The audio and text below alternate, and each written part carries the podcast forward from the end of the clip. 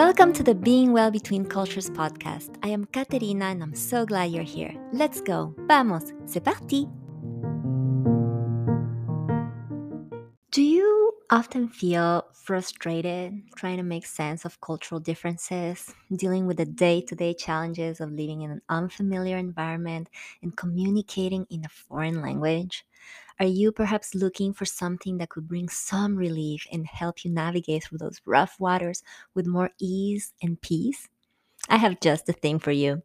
Today, we welcome Rita Wuebbeler to talk about a powerful tool and practice that can help us experience a calmer, more joyful life across cultures. Rita is a certified mindfulness meditation teacher, facilitator, interculturalist, and executive coach. A native German, Rita spent the first two and a half decades of her life in Europe before moving to the United States. She is currently based in Atlanta, the capital of the state of Georgia in the southeast of the US. She holds a master's degree in applied linguistics as well as several professional coaching certifications. Rita has been practicing mindfulness meditation for over 15 years and offers several mindfulness and well being programs in person and online to participants from around the world. Her classes are aimed at helping people be more intentional in their approach to work and personal life, staying present and calm in stressful situations, and responding rather than reacting to the present moment. These are very helpful skills for all human beings, in particular for those of us living in a foreign country, interacting with different cultures, or having any kind of intercultural experience. This episode is packed with anecdotes, pearls of wisdom, and guidance to live a better life between cultures. So stick around until the end. Personally, I can tell you that Rita has had a very positive impact on my life, both as a fellow interculturalist I look up to and as one of my mindfulness meditation teachers. So, when she accepted my invitation to join me as one of my conversation partners on the Being Well Between Cultures podcast, I felt thrilled and truly honored. And today, I feel very excited to share our conversation with this community. Enjoy.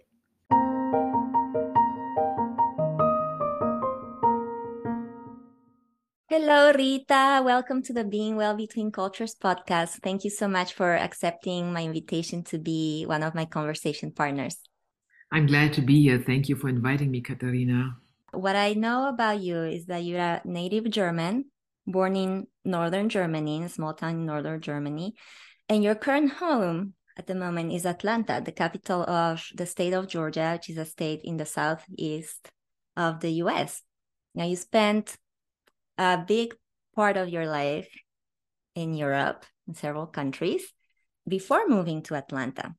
Tell us what brought you to the US? What prompted that big cross cultural move? it wasn't supposed to be this big, actually. Um, I was I applied for a, um, an exchange program for young professionals uh, through a German foundation that um, has been in existence for a long time that tries to bring German young Germans abroad. And so I got accepted. I got a scholarship, and they said, You're going to Atlanta. And they said to me right away, Don't try and stay. Uh, that's not going to be okay because we otherwise we're going to be endangering our program. And I said, No, I don't want to stay. That's fine. Two and a, two years is going to be just perfect. And so after two years of me being a student for one quarter, a visiting student at Georgia State University, I found a job in a consulting firm in Atlanta and I liked it. And my then boss said, you know, if you want to get another visa, we could try and get a visa for you, perhaps. And it was much easier. And so he did, and I got another visa, and then another one, and then I started. And then I changed to a green card, and here I am, an illegal uh, immigrant. I became a dual citizen in 2003 because the German government began to allow dual citizenship um, just mm. And so here I am, a a resident of both countries. Of both countries. Usually resident only of the US, but I go back and forth a lot. And I. Mm-hmm, mm-hmm. So, how long has it been that you've been in in the US? Well, I arrived in the fall of '86, so that makes that'll make it 37 years this year. So, a very long lifetime. Have you stayed in, in the Atlanta area this whole time, or you've um, run the US too? When I'm in, when I was in the US, yes. However, I moved to Canada for almost four years for personal Mm, reasons. Um, I lived in Nova Scotia for two years and then in Toronto for two years, and uh, mhm, that was the end of uh, 2000, 2008 through to 2009, mm, 12.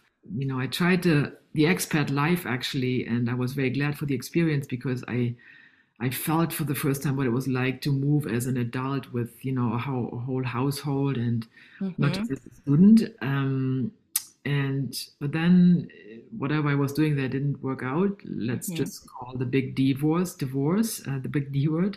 And so I moved back to Georgia and um, back into my house eventually. And here I am. I've been back for 10 years now. Did it feel like you were moving back home in a Yes, way? yes, yes. For sure it felt like yeah i mean canada is really an interesting country and it's in many ways um, it, it seems closer to europe than the us uh, hmm however the weather was a little hard for me. I really had gotten used to sunnier weather warmer weather. I don't even mind the humidity in atlanta. I, I thrive on it. And so being in hmm canada with you know several snowstorms a season that Oh, was very harsh winters. Yeah. I know those too here in, in Chicago. This is the furthest north that I've ever lived.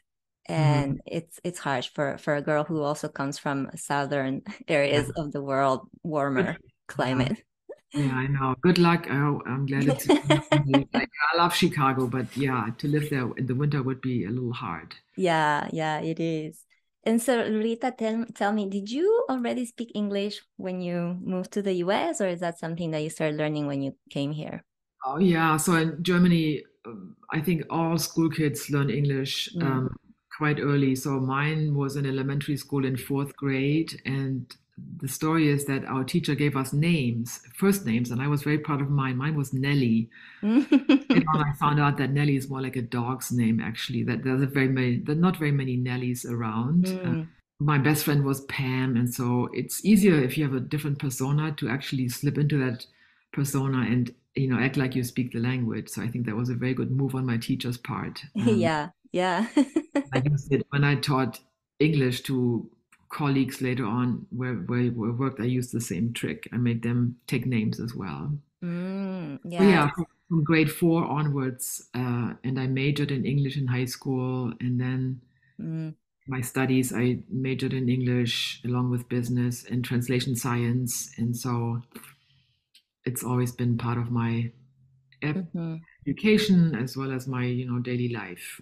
Did you find that then when you moved to the US, you already mastered English?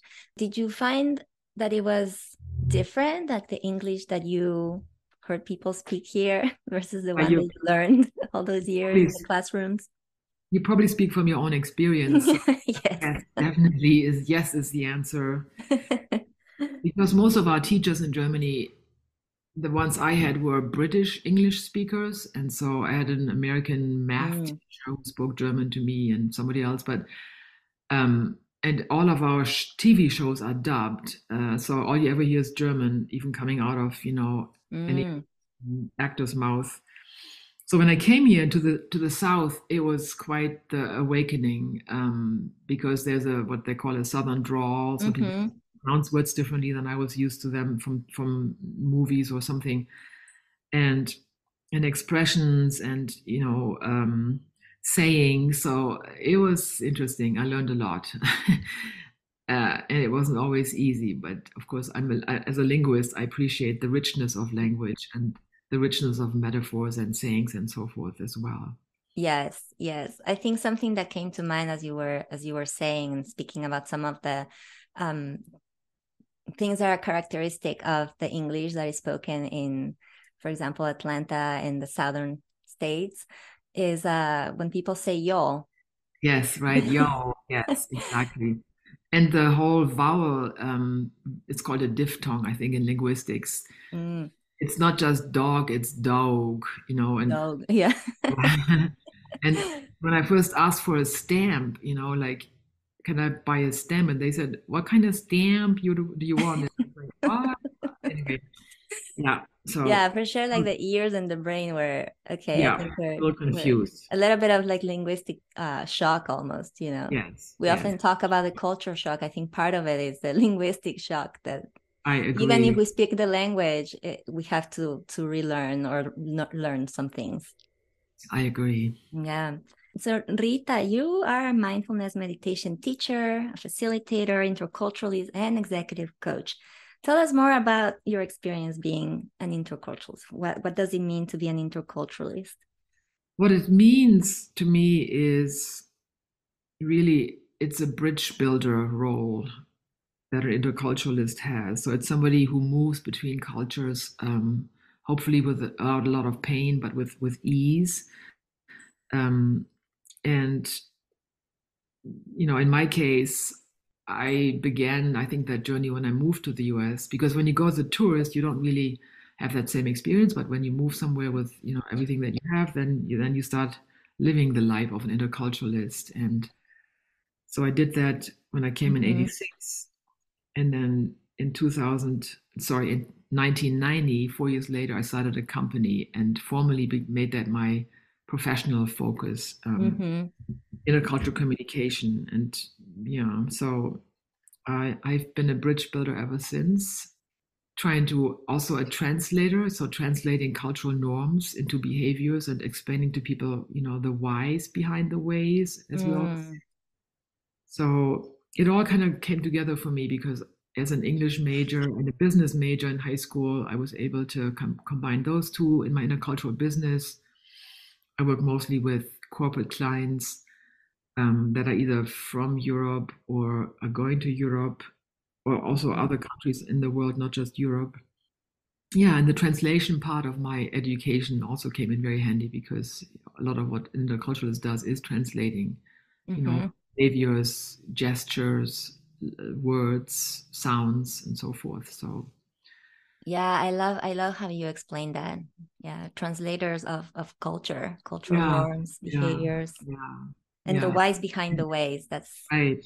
that's And Edward Hall. Edward Hall said that language is a window onto culture, right? So how we speak about certain things tells us about the way the norms are formed or which norms have been created uh, in the culture.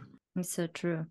Now tell us a little more about this other part of of who you are and what you do and what's important and the essence in your life, the mindfulness meditation. You know, it's like how did you discover that? How did that come into your life up until the point that you became and decided to become a practitioner?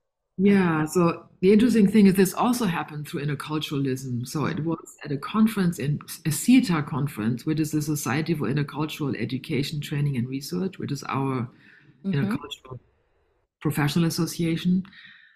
Um, and this was at a conference in Portland, Oregon. I Mhm. it was in 2002. I saw a workshop on the program on called on uh, on personal leadership as a way to bridge cultures, and I thought, oh, that sounds interesting. So I go there Mhm. and I meet these two teachers that are very famous in the field, uh, Barbara Schaetti and uh, Gordon Watanabe. Mhm. They have come up with this framework called personal leadership, introduced it at the Summer Institute of Intercultural Communication in Portland, Oregon. A little, maybe a few years before I, I, you know, learned about PL, which is the Mhm. abbreviation for personal leadership. And when I did my first PL workshop, which I just signed up for, I just wanted to, it sounded good to me. The next year, 2003, Gordon actually led us in meditations almost every day. And he called it heart meditation at the time. And Mhm. That's when I first started meditating and learned. And, and one of the principles of PL is actually mindfulness. The other one is Mm. creativity. And so Mhm. discussed it in great detail and it's been with me ever since. Then I moved to Halifax, Nova Scotia in 2008, and that is one of the centers of um, Shambhala Buddhism, it's called. So a type of Mhm. Buddhism that's that was brought to the West um, by by a teacher, and I became exposed to a lot of people that were Buddhists. And then when I came back to Atlanta in 2013, I joined the local Shambhala community and I took what they call refuge vows, sort of a Buddhist vow that you want to, uh, you know, um, live by the Buddhist precepts or principles, like the Mhm. commandments, you might say. And yeah, so it's been part of my life since 2003. Um, and then, but on and off more. And, and I've been a regular meditator since, you know, for about 15 years now. So. Mhm. And, and what is mindfulness? You know, for the the listeners who are listening to this and then and then they are wondering, they have a little bit of familiarity with with this concept and this practice, or none at all. How would you explain it? it's actually become a buzzword now because Mm. everyone seems to want to practice it, um, which is great. And it's not simply just to sit, you know meditate once a month or so. It's actually a practice that you need to do on a more regular basis, if possible, daily basis. So hmm one of the most common definitions that's coined by Jon Kabat-Zinn, one of the mindfulness pioneers. I'm not sure that he would use that word, but he is one of those people that have been doing it for a long time. It's present moment awareness in a way that is non judgmental and also focused on the purpose. So, hmm and the non judgmental part is where it connects with interculturalism because in Mm. interculturalism, we are very much trying to become aware of our judgments and hopefully minimize their impact on our behaviors, you know, across cultures. So, Yeah. Um, but awareness might be another word for it, very simply speaking. Um, but not just awareness, but in, in, a, in a purposeful way. So we always say that there's two wings of mindfulness. Um, one is wisdom, awareness, and the other one is compassion. So hmm you're not just doing it to become more aware or to get you know more out of your workforce or to be more resilient there's also something that goes along with it that is has to do with um, being kind and generous or Mm. compassionate towards oneself yourself and others. And so Mhm. those are the two wings and that's very important to me too that i practice that in that two pronged approach. And hmm you know how do i serve others? How can i you know be as kind as i can? The dalai lama says my religion is kindness and that's kind of how i feel as well. Um, everything goes better with kindness. Hmm i saw a, um, a car bumper sticker the other day if i can find it this quickly it was so good because of course you can't find things but it was something along the lines of you never know what somebody else's story is or what Mhm. their, their battle is so be kind to them. It really spoke to me as well. That is definitely something that you know we we need to be reminded of often. I think a lot of us try to be that way but the reminder is always helpful. I once saw i think this was on a coffee mug in fact so that said spread kindness like confetti Oh, I love that. Yeah, that's great. yeah and uh, i really love that and it stuck with me because of the imagery and just Yeah. letting it just spread and and fall on anyone that needs it and to absorb Oh. that energy of kindness Yeah, I just found the quote. It says, Everyone you meet is fighting a battle you know nothing about. Be, Mm. be kind. kind always. definitely something for for us to keep in mind that's beautiful rita you were mentioning you know how mindfulness and interculturalism intertwine right? And one of the key bridges there is the non-judgmental attitude right? Trying to suspend judgment. Let's talk a little more about about that and how mindfulness can help people like you and i who you know have made the choice to live across cultures and maybe temporarily, maybe long term, maybe you know we have immigrated, and how can mindfulness help us in our lives? You know, face some of the the challenges that come up when we choose to uproot ourselves from a place that is familiar to us and that we're comfortable with, and we're just interacting with people who are different than us on a daily basis. Yeah, there's a lot to say about that. So you we mentioned the judgmentalness or non-judgmentalness, um, and I actually tend to say not suspend judgment because I feel that's not really possible. I tend to say, you know, in the personal leadership kind of way, um, Mhm. attend to your judgment or become Mm. aware of your judgment and then make a choice about how do you want to react to a situ- situation or respond to it rather Mhm. so that's one thing um, the, the most basic thing to me is that in mindfulness you're practicing noticing and that's what an interculturalist does they notice differences they they notice nuances they notice ways to bridge the gap. They, they, it's all about becoming aware of what's going on around you. When I became a more formal interculturalist, I feel like my radar screen went from like a, you know, maybe like a 80 degree angle to more like a 180 degree angle because I notice a lot more all of a sudden people's tones and people's, you know, very small, minute gestures. And mm-hmm.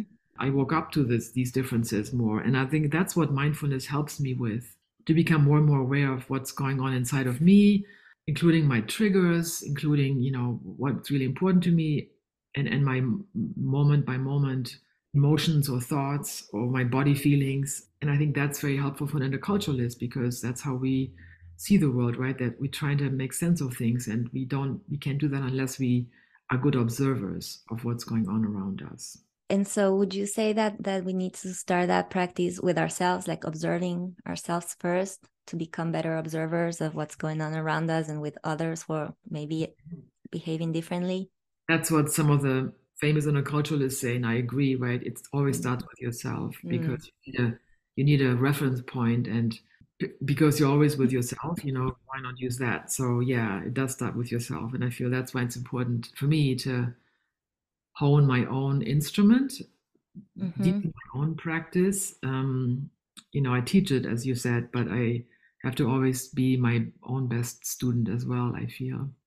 And the third thing I want to say is uh, it does help to build resilience or resiliency. And as an interculturalist, you know, especially if you're like entering a new space, it's quite exhausting, right? You don't know the language, you might not know the language, you might not know the norms, and you make mistakes and you feel bad and all these kinds of things. And so you're very reactive, and mindfulness helps you slow down, pause, and be more able to be responsive instead of reactive and mm-hmm. build a bit of resilience and looking at situations as learning opportunities rather than like, oh, they're to get me again. You know, this happened to me again.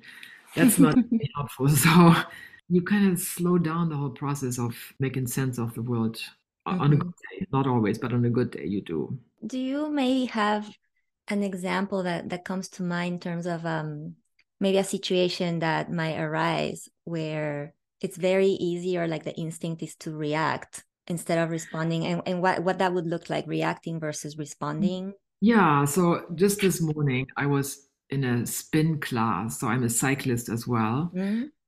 Uh, it was early in the morning, and I got there just before the class started. And I got on the bike and set it all up for myself. I changed the height of the saddle and so forth. Mm-hmm. I turned the computer on, and it didn't work. I'm like, oh, I was kind of mad because you know I was already tight in time. They were starting the class, and I had to find a new bicycle that where the computer worked. So I went to the next bike the same thing happened like twice. I found two bikes that didn't work. And I'm like, what are the odds? I was I was feeling anger and mm-hmm. I was feeling frustration and like blaming somebody. Why don't they fix these bikes? You know, I'm paying money, blah blah. Mm-hmm. And then I realized, you know, I can just put these bikes to the side and I can talk to the the guy who looks after the bikes and the equipment and tell them these are the bikes that are not working. And so that next time somebody who comes in the next class doesn't have to do the same thing, mm-hmm. and including myself, because I've had this actually happen to me several times. So, and when I thought, you know, I can actually do something here, I can solve this somehow. I can I can find a next step that would eliminate this irritation. Mm-hmm. Then I was like, okay, perfect. So here are the two bikes. I'm going to go to the third one. And I found the third bike and I was on it and I was five minutes late to class. But I wasn't really late. I was already in the room, right? So, and yeah. then I was totally fine. Didn't have to feel angry anymore. A very small example, right? Yeah, but this is a good example because it's it's also a simple one of something that you know just happens in our common yeah. daily life. Yeah. Yeah, and that's what happens more and more, I think, when you practice mindfulness. You look at situations that are potentially upsetting mm-hmm. or angering or frustrating as, you know, what can I learn here? Oh, now I broke this, but that means next time I know not to do this anymore, so that I break I don't break break something a second time or yeah. yeah. Absolutely. Yeah. I, I, have a lot of those examples, but that's just let's leave it that's, at that. Um, that's a good that's a good one and you know just kind of going back to what you were saying earlier about uh, the personal leadership it it rang a bell with me because this is this is uh, one of the trainings and workshops i also did with with gordon watanabe this was in 2018 at the summer institute for intercultural communication and as you were telling this story to me it evokes also this sense of like you're leading yourself right through this moment mm-hmm. and how you're gonna live yeah. it and experience it and yeah. your choice you know to react versus responding and how mindfulness mindfulness meditation can really become a tool that helps you lead yourself through these moments. Yeah exactly. Mm-hmm. You mentioned you know how it can help us yeah develop resilience which is such a good skill and helpful skill to have especially when we're navigating cross-cultural experiences. Can it also help us develop or amplify the joy in our life and how we you know mm. just bring more more of that into our lives and and enjoy them more and feel more fulfilled with the choices we make in our lives yeah absolutely in fact i'm offering this is an in-person retreat so it can only be mm-hmm. uh, accessible by people who live in the atlanta area but i'm offering a retreat in a f- two weeks three weeks and it's called joy colon seeing the good in life mm. it's all about um, how do we cultivate joy how do we how do we become more mindful of what brings us joy? And you know it's not about being pollyanna as we say in english mm-hmm. like always positive but it's to intentionally looking for things that are actually nourishing you instead of and then mm-hmm. avoiding those that are you know if it's possible you can always avoid negativity. You know sometimes it's just part of your day or the world is full of negative things right? There's wars going on. There's all sorts of people suffering but how can you in the face of all the suffering still maintain an attitude of of of might you might want to say hope or an attitude of positivity? Because that's what you can spread right? And that's going to be a, mm. helpful thing to do for the whole universe in my in my mind and so that's what i'm interested in doing. Yeah and with the second wing as that i mentioned before the the wing of compassion compassion to me is a part of love, right? By feeling mm. compassion towards somebody, I also love them, not in the romantic way, but I extend some kindness to them. And, you know, we have a practice called loving kindness meditation okay. where we actually wish somebody directly good things, you know, in our minds.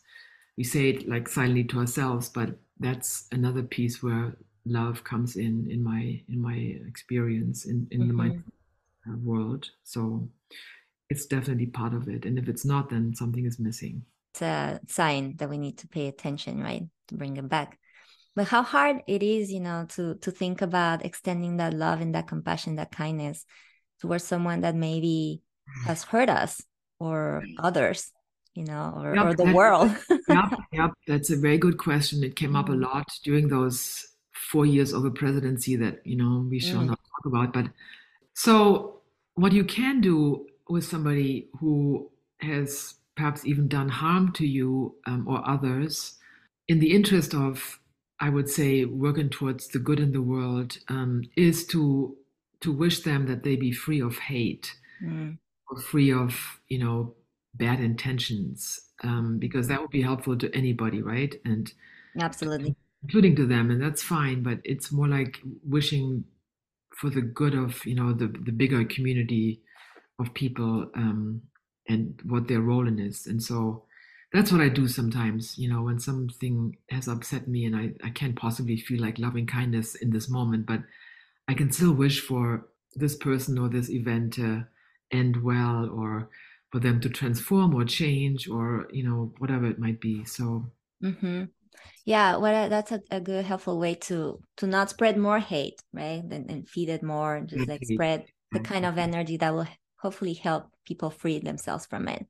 Yeah, that's exactly right. Mm-hmm. And so, Rita, you you mentioned the the retreat that you're offering as an opportunity for people to experience some of these things we've been talking about and also working with you. How else can can listeners who want to learn more about you and what you do, how can they get in touch with you? Well, um, I do have a website. That's my business website, interglobeweb.net that has an aspect or has a part that is dedicated to mindful leadership. Um, so they can read a little bit about it there. Also, my LinkedIn profile, um, if they look for my name, which is probably fairly unique, uh, in the LinkedIn world. They can find me there.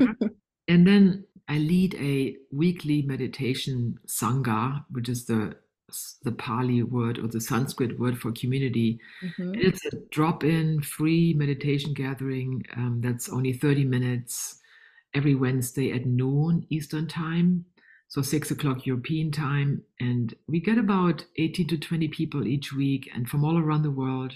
Um, we had a person in India until the time changed, and then it didn't work for it. You know, got too late. Uh. We have mm. people in Brazil. We have Europeans always attending, Canadians, and so um, I call it midweek mindfulness meditation, MMM. Mm-hmm. And if anybody wants to be a part of that and wants to get a weekly reminder, they can just email me through the website. Mm-hmm. Um, and I also publish a blog once a quarter with a mindfulness topic that is being featured and some resources each time and some quotes and so forth. So mm-hmm. you do to get in touch with me. I remember that one of the first communities that I was a part of for mindfulness meditation was yours. And it was actually during the pandemic.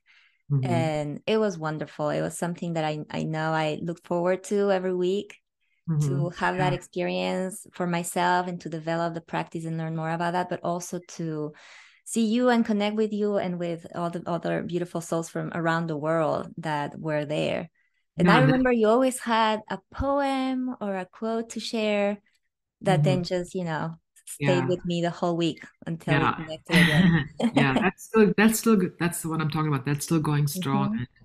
right now it's by now it's like a group of people. There's a core that always always comes and it's really lovely. And when I'm not there, then somebody else fills mm-hmm. in. So it, it always takes place we, we take a little break in the summer and just uh, around Christmas, but otherwise we meet every every Wednesday, and it's been really really fantastic mm-hmm. um, to have that constant, like you said, you know. And some people come for a while, then they stop for a while, then they come back. So you know, it's it's really up to you. And there's always one there's one participant who are, who can quote poems you wouldn't believe, and so when I talk when I give a little mini talk about the topic, she always has something that she can contribute. So it's been really nice to do this. Oh, how wonderful. This is a good friendly reminder for myself to go back to this yeah, community. Come back. it's been a while back. since the last yes, time. Yes, um, yes, but I am in a in a program, a different program with you right now, Awakening, an introduction to the practice of mindfulness which I have enjoyed greatly. And again, it has allowed me to experience working with you and reconnect with my mindfulness meditation practice and learn more about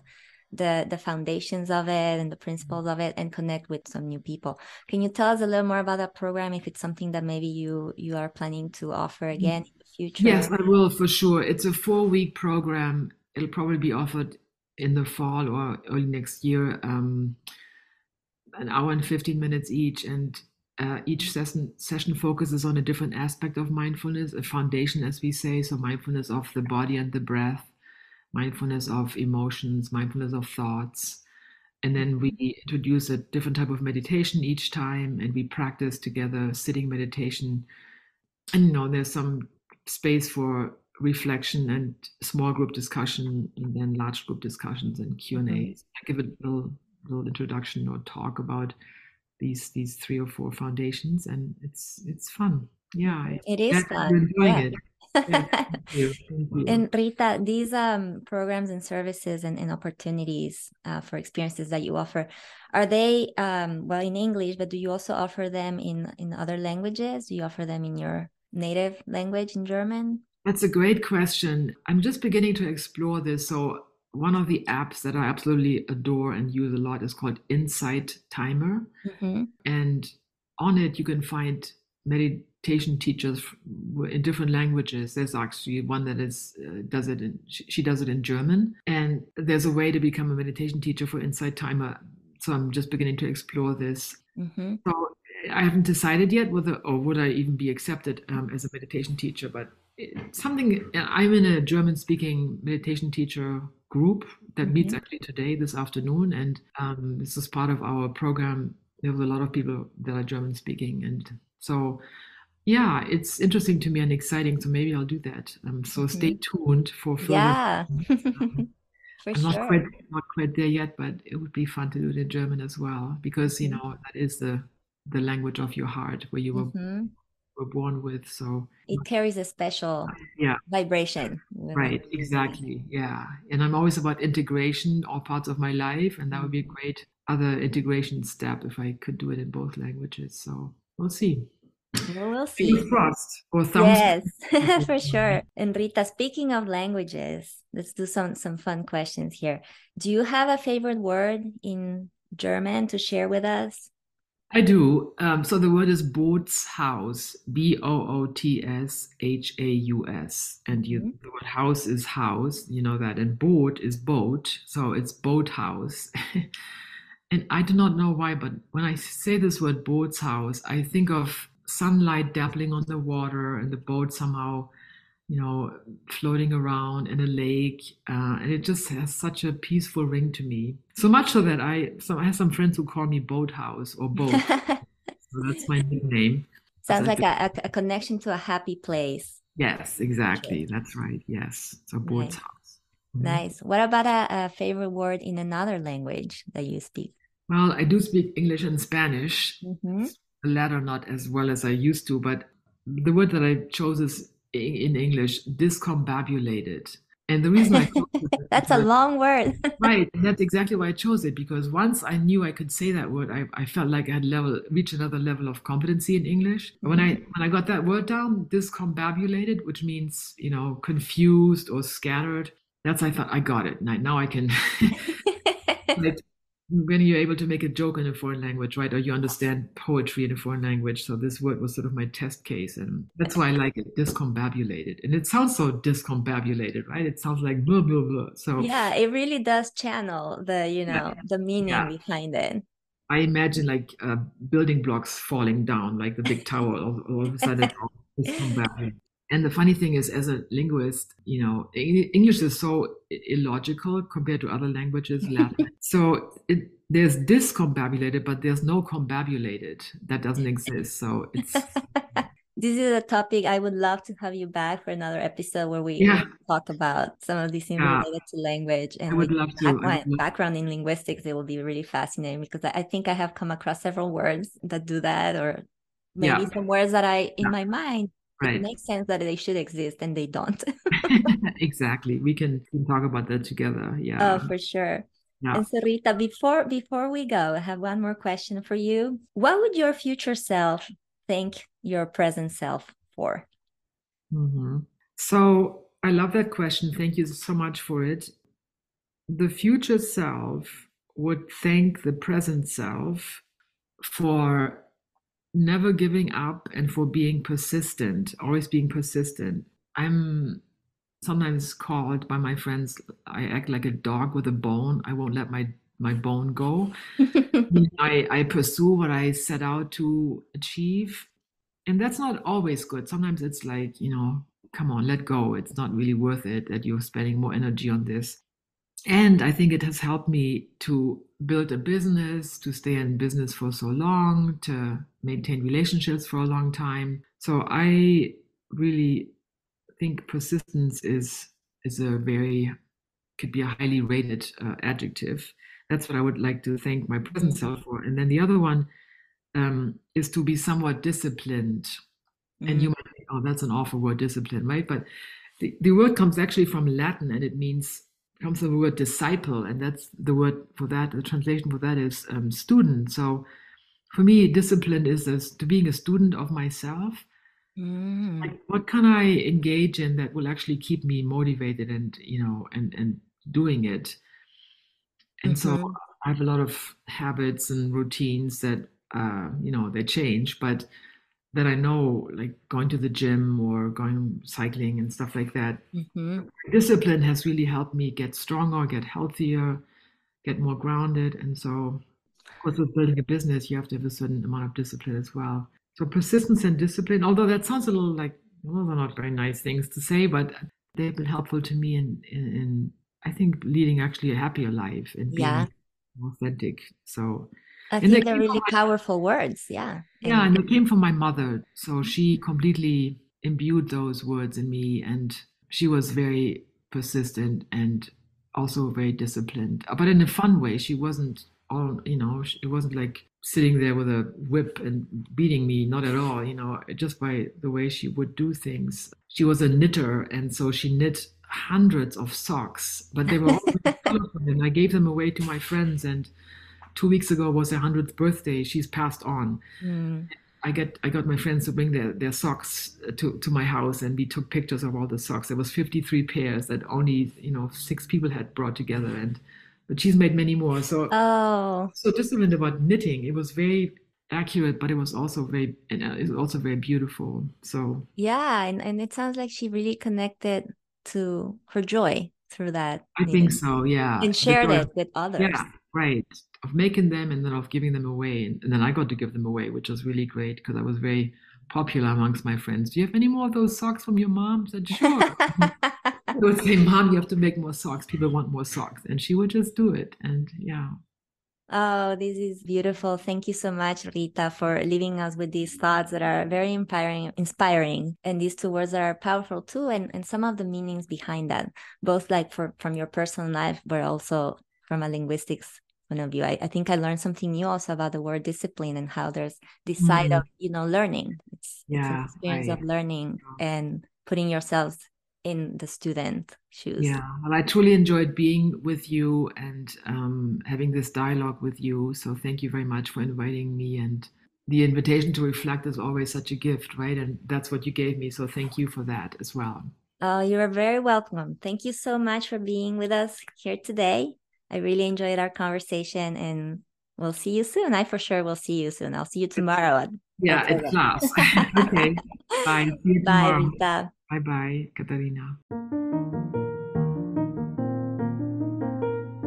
Thank you so much for listening to this episode. Before you go, please rate it, give it five stars if you enjoyed it, and leave a written review to let us know what resonated with you. In the episode notes, you will find more information about Rita and how to connect with her. Also, how to join the midweek mindfulness meditation group for free weekly 30 minute meditation sessions with participants from around the world, and how to subscribe to her quarterly mind taming blog. I also share the link to Insight Timer, Rita's go to meditation app. And here's the quote she shared with us, and I'd like to leave you with Everyone you meet is fighting a battle you know nothing about. Be kind always. Thanks again for choosing to spend this moment of life with us today. Until next time, may life flow in the best possible way for you and every one of us. I'm Katerina, and this was the Being Well Between Cultures podcast. By the way, are you already following the podcast? No? Subscribe and follow to get notified when new episodes come out. And remember, share this podcast with your family, friends, and colleagues to help the Being Well Between Cultures community grow and touch another person's life.